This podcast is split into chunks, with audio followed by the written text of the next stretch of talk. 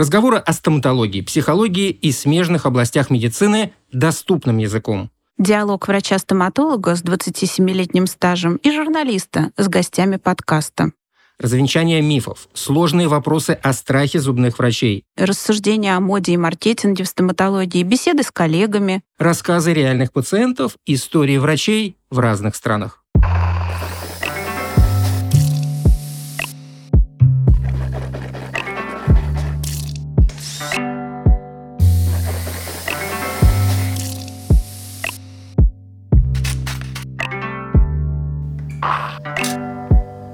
Эфире подкаст «Сквозь зубы».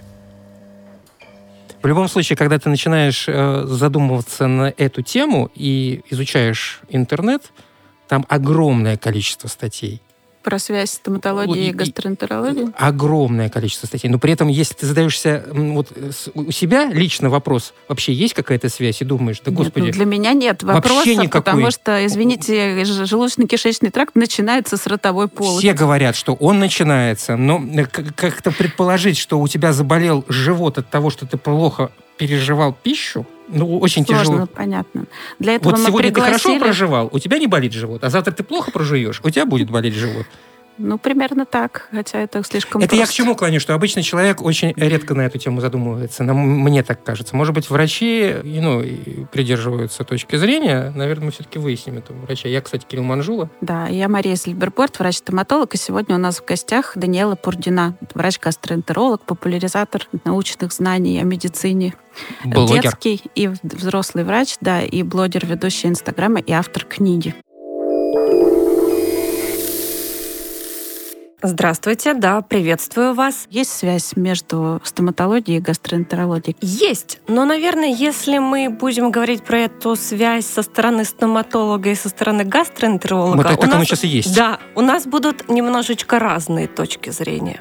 Mm, хорошо, тогда ну, начнем с вашей точки зрения, а потом у Маши спросим. Да. Несмотря на то, что считается, что желудочно-кишечный тракт начинается с полости рта, тем не менее, все, что входит э, во владение гастроэнтерологов и является сферой их компетенции, начинается с пищевода, то есть угу. гораздо то есть ниже. Вы это не рассматриваете, зубы вы не рассматриваете? Нет, мы не рассматриваем, мы даже слизистую полость рта и язык да, это относится к ЖКТ, но тем не менее мы не занимаемся лечением и диагностикой этих заболеваний, хотя на приеме мы, безусловно, осматриваем полость рта. Мы задаем вопросы про привкус э, во рту, неприятный может быть, про какие-то болезненные ощущения, про дефекты слизистой оболочки. То есть, безусловно, мы про это говорим, спрашиваем у пациента, но лечением, к сожалению, именно мы не занимаемся. Но, тем не менее, связь же есть? Конечно. Как она проявляется? Да, с чем обычно вам приходится сталкиваться на приеме? С неприятными привкусами во рту, с изменением вкусовых ощущений. Может быть, жжение во рту. У этого есть даже определенное название. Это называется синдром пылающего рта. И это вообще сфера компетенции неврологов, как ни странно. Хотя к этому приходят гастроэнтерологам, наверняка к стоматологам. А есть, безусловно, жалобы на налет на языке. Да? Угу. Очень часто Частая жалоба, жалоба да. Угу. На неприятный запах изо рта тоже частая жалоба. Ну, одна причина от плохой гигиены полости рта, а другая причина от проблем э, ЖКТ. Правильно? Все расскажу, не только ЖКТ. Да. да, давайте начнем с такой жалобы, как запах изо рта, называется галитоз. Он бывает физиологический, то есть вполне себе нормальный, а бывает патологический. Запах у нас берется в результате жизнедеятельности бактерий, да, микроорганизмов, и э, мы являемся домом для множества микроорганизмов, да, которые живут в различных частях нашего тела кожа, половые органы, кишечник, полость рта. Э, полость рта вообще такое прекрасное для них место. Там влажно, тепло, еды всегда много. И жителей там, соответственно, тоже очень много. Но за их, собственно говоря, деятельностью э, следит слюна, а именно такой компонент слюны, как лизоцим, который подавляет жизнедеятельность патологических микроорганизмов, которые... Это их убивает просто? Да. Нейтрализует. Нейтрализует, да. да. А вот этих вот плохих, которые дают неприятный запах. Но все дело в том, что продукция слюны в течение суток, она меняется, она не постоянная. В ночное время выработка слюны минимальная, поэтому мы просыпаемся с утра с достаточно неприятным запахом изо рта, и это считается нормальным.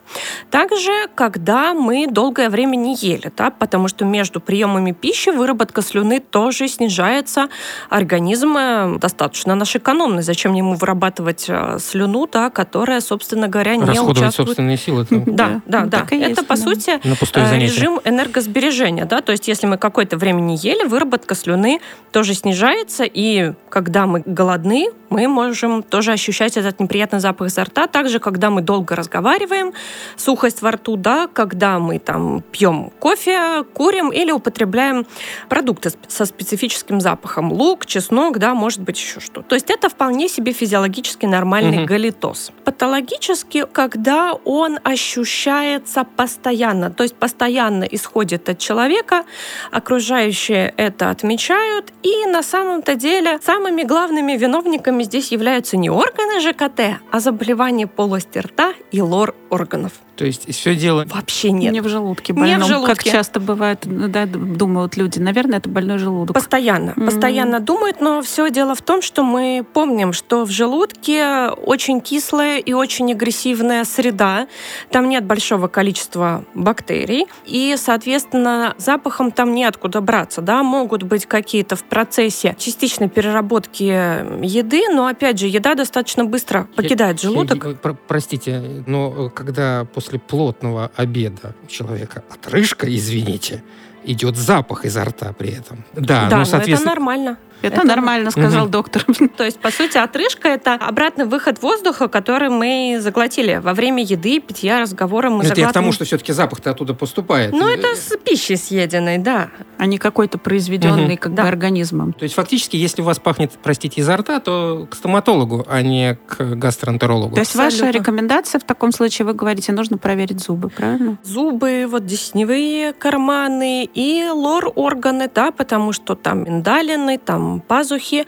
У нас есть хронические заболевания, благодаря которым тоже может быть вполне себе запах. Угу. Там тоже благодатная почва для бактерий. В 100% это всегда так? Или есть какие-то еще нюансы? В плане гастроэнтерологии в статьях встречается цифра, когда мы можем винить ЖКТ, это примерно 5% случаев. Э, на эти 5% случаев в основном приходится гастроэзофагиальная рефлюксная болезнь. Так, что когда... это такое? Да, это такое заболевание, при котором кислое содержимое желудка может забрасываться не только в нижнюю треть пищевода, это вот та самая изжога, не только в нижнюю треть пищевода, но и выше, выше. доходя там до лор органов, до полости рта, влияя на микробный состав, может быть, участвуя в развитии каких-то воспалительных процессов, может способствовать изменению запаха. Получается, что на главный вопрос мы сегодня ответили. Да, все. Если, если что, то сразу к, Идите стоматологу. К стоматологу. Но есть еще такой момент, как образование налета налета. Я часто слышу, например, от пациентов, которые страдают от большого количества налетов в полости рта,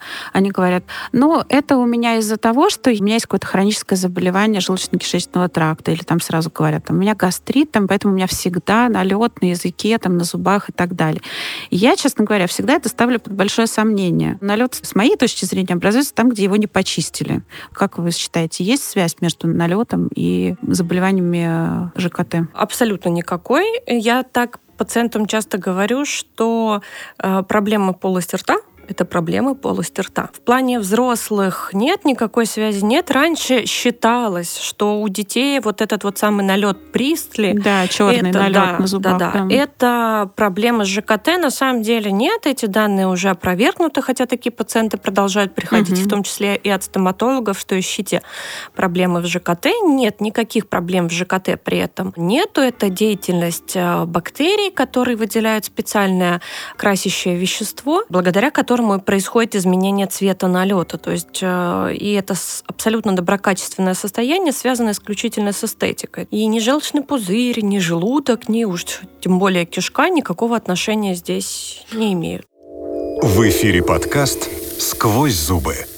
Ну вот огромное количество бактерий живет у нас во рту. С пищей, безусловно, вся эта компания попадает внутрь. И вот прямо вот их там сразу нейтрализуют э, прямо я, сразу. Я вспомнила анекдот есть такой на эту тему, что там мама говорит ребенку, не пей сырую воду, там микробы.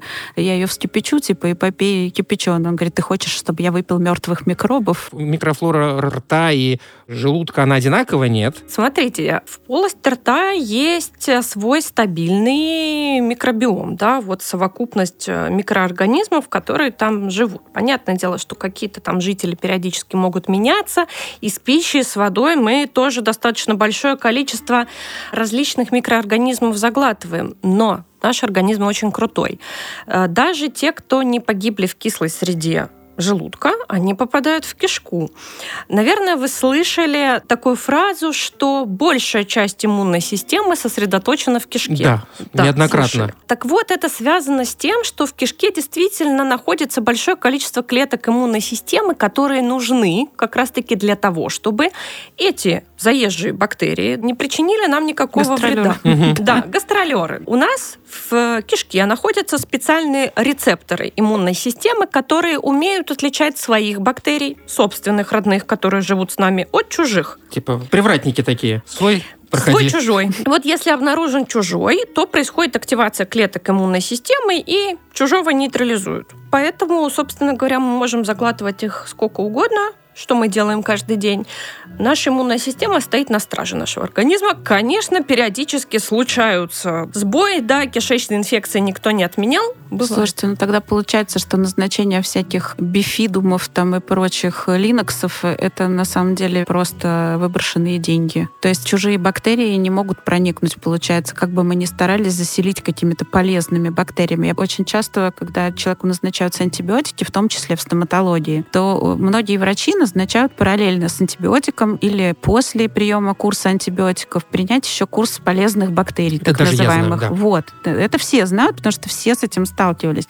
Но получается, что это на самом деле неправильное назначение. Если мы сейчас вот поговорили об этих привратниках, которые не пускают чужих, получается, что бактерии, даже если поверить в то, что они содержатся в этой таблетке или капсуле, э, что лично для меня всегда было подвергнуто сомнению, то получается, что их не пропустят. По сути, так и есть. Достаточно много вообще публикаций по этой теме. В феврале этого года вышли свежие рекомендации. Да, в феврале свеж... 23-го. Да. А, свежий гайдлайн Всемирной гастроэнтерологической организации по пробиотикам как раз-таки. И там такой красной строкой прописано. В принципе, вы можете использовать эти препараты, но только у нас нет вообще доказательств того, что они действительно приживаются, они действительно работают. То есть можно попить, а можно и не пить. К этим препаратам достаточно большие вопросы. Мы действительно не знаем, приживаются ли эти микроорганизмы или нет. Это первое. Второе, действительно большие вопросы к тому, кто живет в этой пилюле. Доказанную эффективность имеют лишь немногие штаммы, то есть виды бактерий. Какой из видов содержится в пилюле, мы не знаем. Живы ли они там, мы тоже не знаем.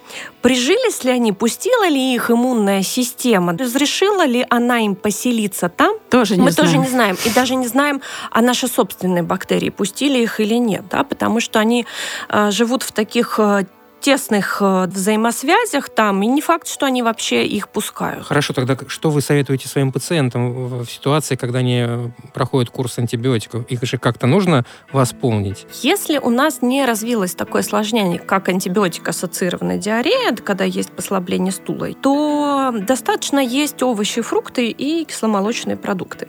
Почему овощи и фрукты? Потому что они содержат пищевые волокна, которые наша собственная микрофлора расщепляет. То есть для них это еда. Они радуются. Они актив... работают. Да, активно размножаются. Плюс еще в процессе... Есть пища, почему бы не размножаться? Да, да. действительно. Да. Э, плюс в процессе того, как они расщепляют вот эти пищевые волокна, образуются короткоцепочечные жирные кислоты. Это такие вещества, которые способствуют улучшению питания клеток кишки.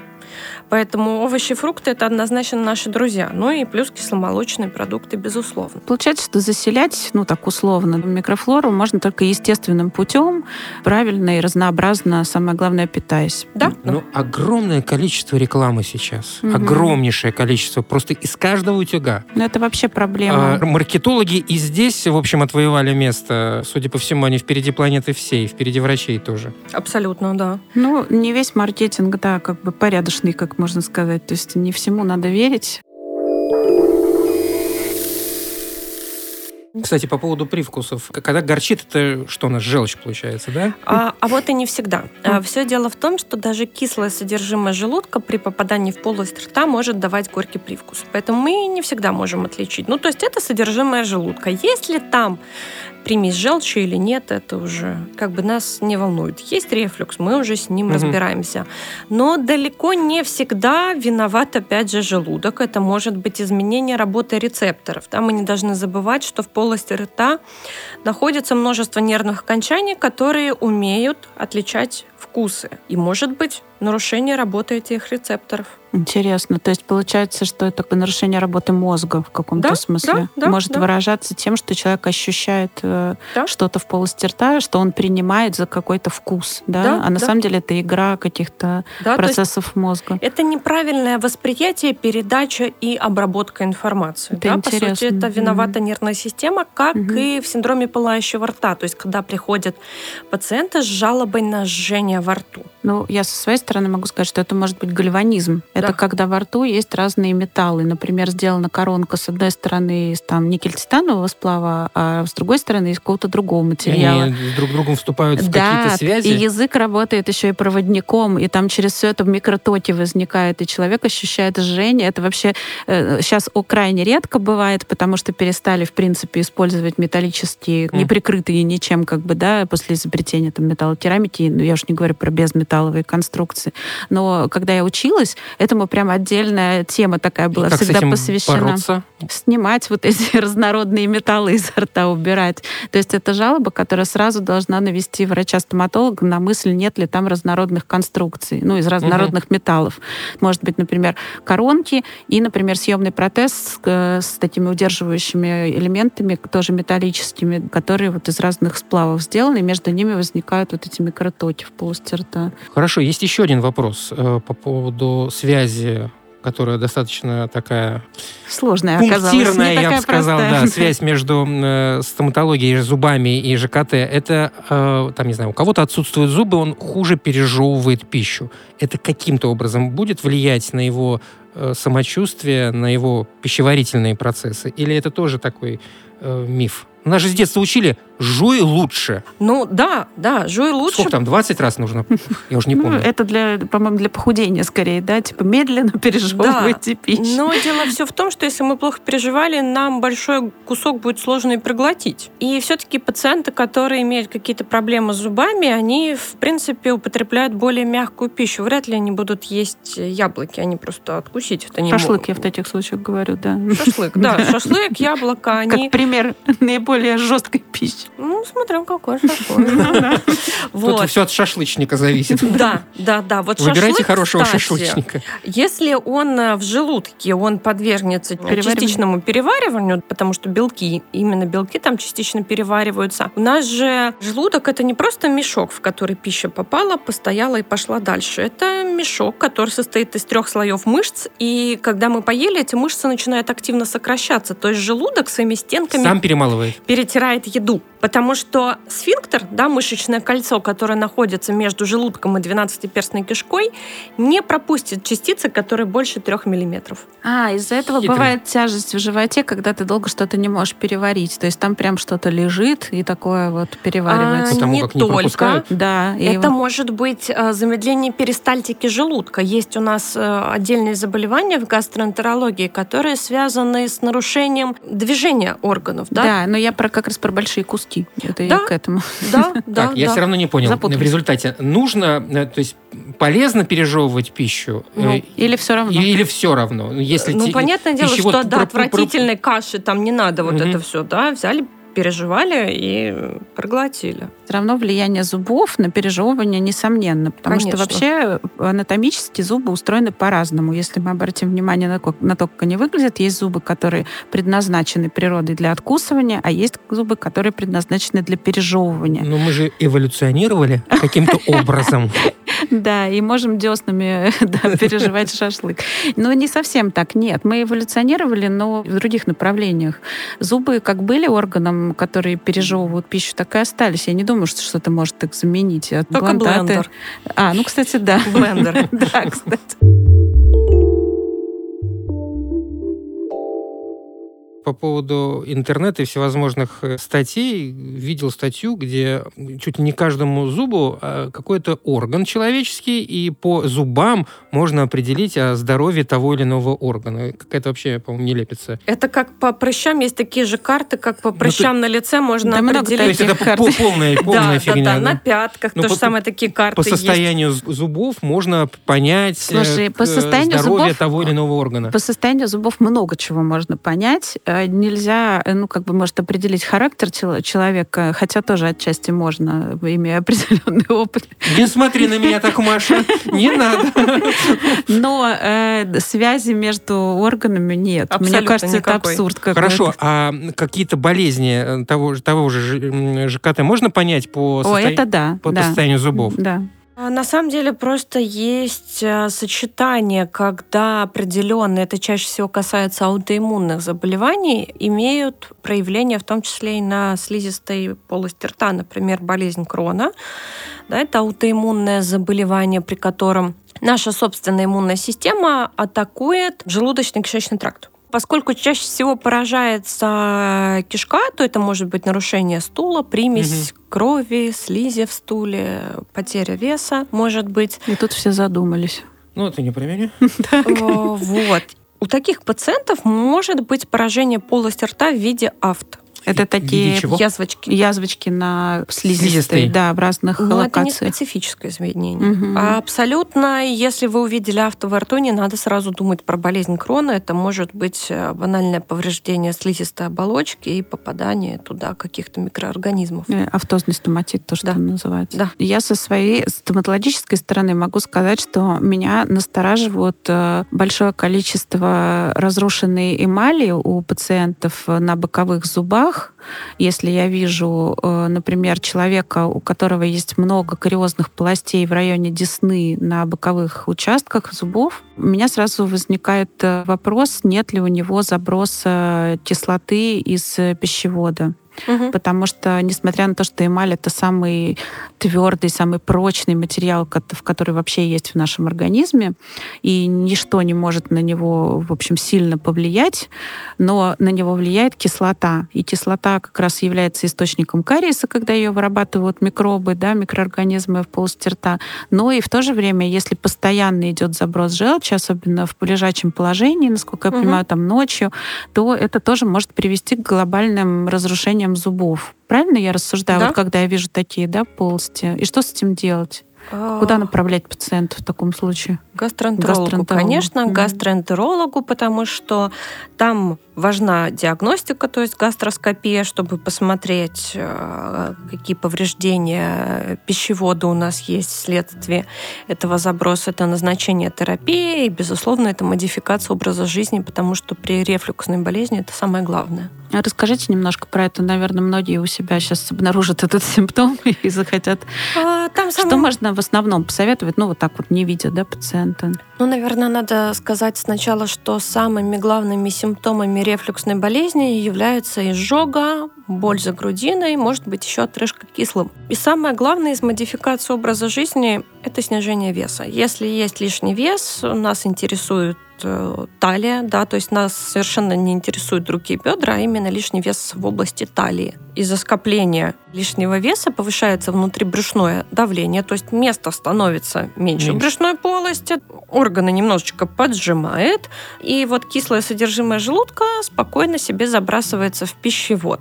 То есть это, безусловно, снижение веса, это ослаблять ремни, да, то есть перестать перетягивать живот тесными брюками, колготками. Мы всегда пытаемся засунуть себя в корсет какой-то. Да, в корсет, чтобы вот живот был по стране. Нет, животу нужна свобода. Во-вторых, перестать переедать, особенно на ночь, когда вот мы весь день не ели, а, а к вечеру приходим и сметаем половину холодильника и ложимся сладенько спать.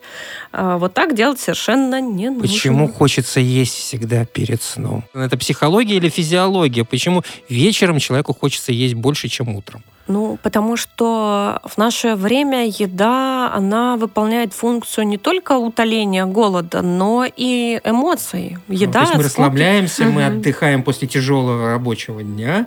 Да, стресс, еда от стресса, когда мы вот это вот постоянно хомячим. Во-вторых, скучно. Ну, ходишь, шатаешься по квартире, скучно заглянуть в холодильник, может быть, кнопочку на чайнике нажать, чайку попить. Угу. Скучно. Если вернуться вот к забросу кислоты, получается, если выполнять эти нехитрые, в общем, правила, то можно никак это не лечить, то есть лекарства могут быть не нужны, то есть это просто образом жизни регулируется. Лекарства нужны на тот Э, период, когда мы проводим эту модификацию, потому что человек-то сразу не похудеет, а заброс будет. То есть э, кислое содержимое желудка, оно все равно повреждает и слизистую оболочку пищевода, и выше лежащих органов, да, если заброс происходит в глотку уже и в полость рта, то мы все равно терапию используем. А так, э, по большей части, да, это изменение образа жизни. То но... есть это лекарства как бы помогут в переходный период, да, да. но главное все равно это изменение изменить образ жизни. Абсолютно.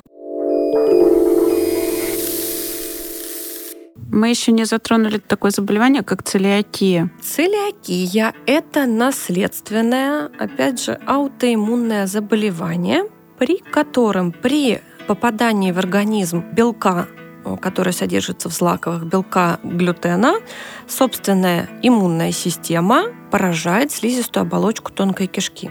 Это если вкратце. Насколько это распространенная сейчас проблема? Много людей от этого страдают? А, на самом деле нет. Э, меньше процента в разных странах. По-моему, самые высокие цифры — это Великобритания 0,9%. Если говорить про цифры по России и Европе, это где-то полпроцента. Это самая безглютеновая диета, вот, это был мой тоже это вот уже, как бы опять вопрос. же, про маркетинг. Да, ага. вот почему столько людей сейчас э, едят безглютеновую пищу? Они думают, что у них есть целиакия, или это теперь считается каким-то более здоровым питанием? Наверное, изобилие продуктов питания привело к тому, что еда перестала быть другом, еда начала быть врагом. Вот. И начинаются поиски тех самых врагов, и под раздачу попали старые добрые злаковые, которые, в принципе, составляют э, основу нашего рациона. Второе, что целиакия все же достаточно редкое заболевание, которое достаточно хорошо диагностируется. Этим людям действительно показана безглютеновая диета. Все остальное по поводу там связи глютена с какими-то дерматологическими заболеваниями, еще прочим, это все исключительно маркетинг, поскольку людям без целиакии и без аллергии, да, про нее тоже не стоит забывать, нет никаких показаний для исключения глютена из рациона. То есть сам по себе вот этот вот э, белок, глютен, он никоим образом не повреждает никакой из органов ЖКТ, никакого вреда не оказывает.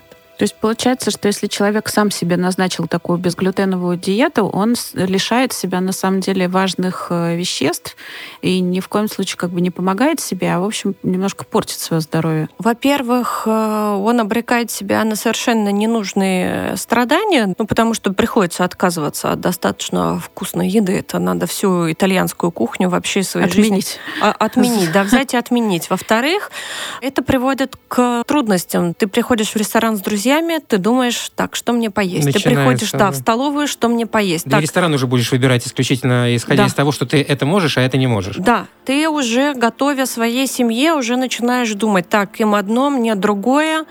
И кроме как к какому-то неврозу, ни к чему хорошему это абсолютно не приводит. Ну, то есть, если нет диагноза, поставленного врачом, подтвержденного исследованиями э, клиническими, что это именно целиакия, то не стоит лишать себя глютена. Абсолютно. Особая моя боль это дети, которых угу. необоснованно сажают сейчас на эти э, диеты. Причем это начинают делать э, не только родители, насмотревшись э, умных специалистов, но и коллеги по непонятным вообще причинам, когда там, к тебе приходит трехлетка на прием, а ему исключили глютену молочку, ну потому что это сейчас модно. что он ест. Да, что он ест. А мама спрашивает, слушайте, а почему он у меня такой худой и постоянно хочет есть? Ужас какой. Так, наверное, потому что он не наедается. Это вообще, по-моему, проблема сегодняшнего дня, когда люди э, сами себе врачи, они считают... Доктор что, интернет.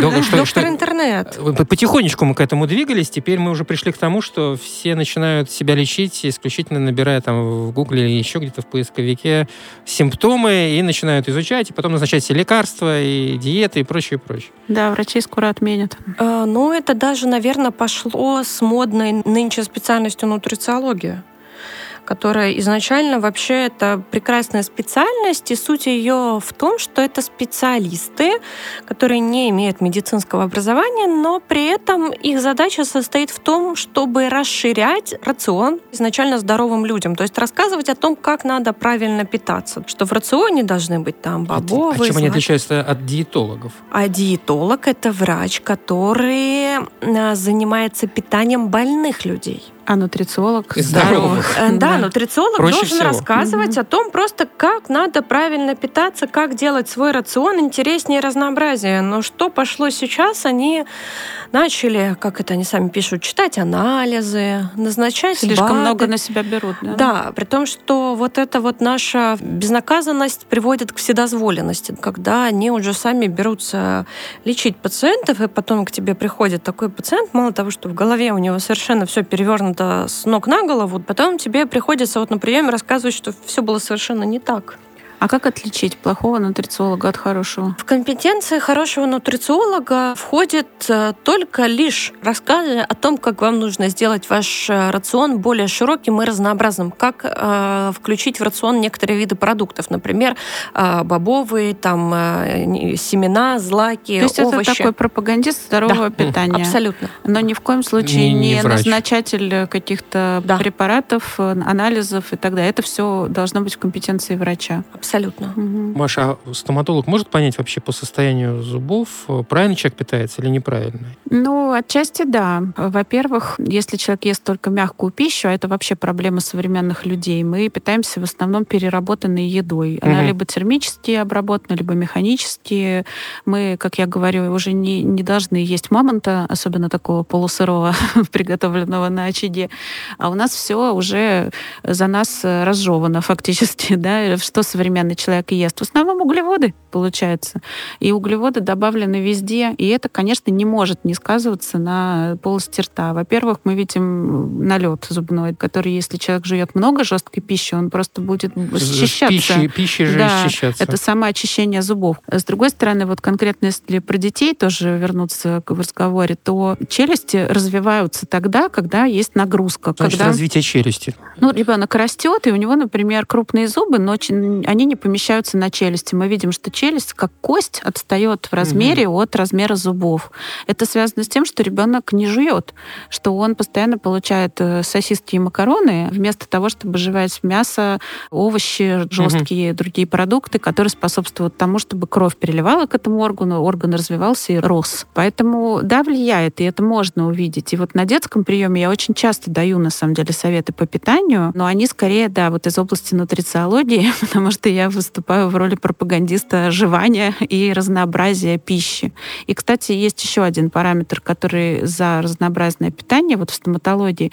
В общем, зубы, они тоже состоят из э, различных микроэлементов. И, а мы эти микроэлементы можем получать только из пищи, больше ниоткуда. И если есть ограничения, например, вот то, что вы упомянули, что ребенок там не получает, например, белковую пищу, потому что он вегетарианец, э, то, эм, соответственно, у него будут проблемы и с матриксом зубов, как бы с их химическим составом. Откуда ему получить этот строительный материал, белок, для того, чтобы у него все правильно сформировалось? Вот вы вообще как к вегетарианцам относитесь? Если человек э, при достижении 18-летнего возраста решил, что он хочет им быть, ради бога, пусть будет. Но если мы говорим про детей, то я против, потому что невозможно сбалансировать им рацион и постоянно забываем, что ребенок это растущий организм, то есть это дом, который надо построить. И этому дому нужны стройматериалы. Угу. Стройматериалы берутся из еды.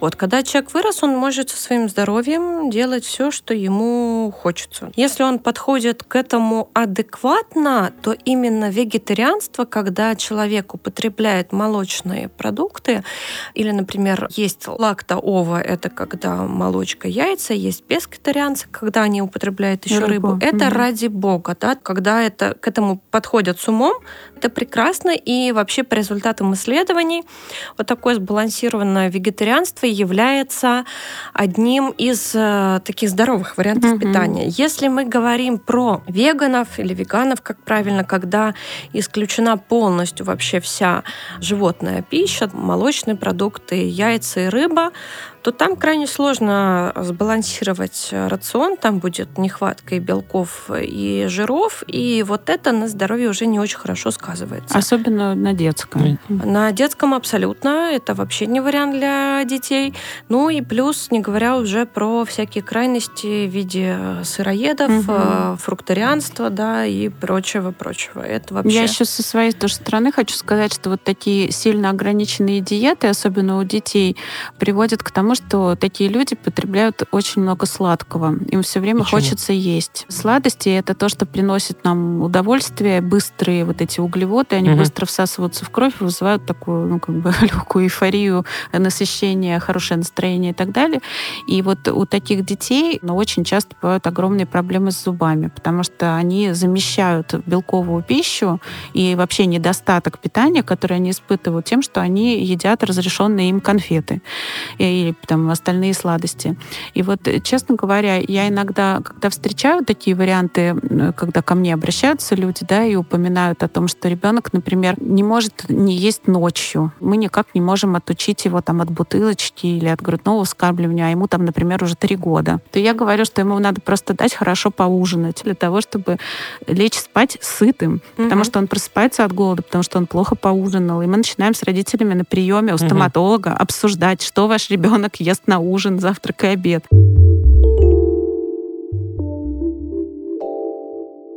Кстати, еще один вопрос, не касаемый скорее детей, а взрослых э, и маркетологов. Жвачка насколько она полезна, во-первых, для зубов. Я как гастроэнтеролог э, ничего плохого про нее сказать не могу. Ага. Я как стоматолог тоже ничего не могу сказать. То есть жуйте на здоровье. Да, жвачку мы разрешили сегодня всем, пожалуйста, да, жуйте. Да, да, да, наука двигается вперед. Да. Ну, а пользу какую-то приносит вообще этот процесс? Опять же, если мы поели и хочется очистить полость рта, почему бы и нет, слюна дополнительно. И тут мы закольцевались к вопросу о запахе. То да, есть... да. Кстати, если опять же... Да, если ты пожевал жвачку или кофейные зерна, или что-нибудь такое я, острое. Я, я просто люблю кофейные да? зерна. Погрызть? Погрызть. Мне, тоже. мне, нравится этот, мне, тоже. мне нравится этот вкус. Я бы напоследок еще хотела спросить, что нужно с точки зрения гастроэнтеролога делать, чтобы был здоровый ЖКТ? Какие вот самые такие базовые рекомендации от вас? Не голодать наверное, самая первая рекомендация, потому что существует мнение, что ЖКТ должен отдохнуть, надо вот дать ему разгрузку. голодание. Да, вот да, да, все это Нет, ерунда. сейчас есть еще интервальное голодание. Да, да, вот все это. это ерунда. ЖКТ это конвейер, который создан и заточен под то, чтобы переваривать еду, поэтому нужно питаться регулярно. Наоборот, он не любит какие-то такие сдвиги в плане приема пищи. Питаться надо разнообразно. Мы не демонизируем еду, мы не разделяем ее на хорошую хорошую и плохую. Мы просто пытаемся, стараемся питаться сбалансированно, да, то есть основа сейчас всего и всея это гарвардская тарелка, да, здорового питания, где у нас там овощи, фрукты должны быть каждый прием пищи, белки, жиры и углеводы. И не забываем, что должна быть и еда для радости. Еду для радости мы тоже не должны забывать и вообще не должны никакую еду демонизировать. Сама по себе еда никакого повреждающего действия на организм не оказывает. Все дело лишь в количестве. Один э, гамбургер в несколько месяцев вас никак не убьет. Другое дело, если есть их постоянно. Да. Что еще, кроме питания? Стресс худший враг для ЖКТ – это стресс, поэтому избегать стресса. Не волнуемся, едим. Да, и стресс не заедаем. О, это самое сложное, по-моему. А как не заедать стресс? Какие рекомендации? А надо, э, во-первых, надо стараться разделять, когда голод — это э, физиологическая потребность, и когда голод — это эмоция. Это достаточно сложно, сложно, но это очень хороший навык. И когда возникает стресс, то стараться бороться со стрессом другими способами. Лучше всего это физическая активность. Прогулка, йога, медитация, хоть чтение книг, что угодно. Спасибо большое. Спасибо. Вы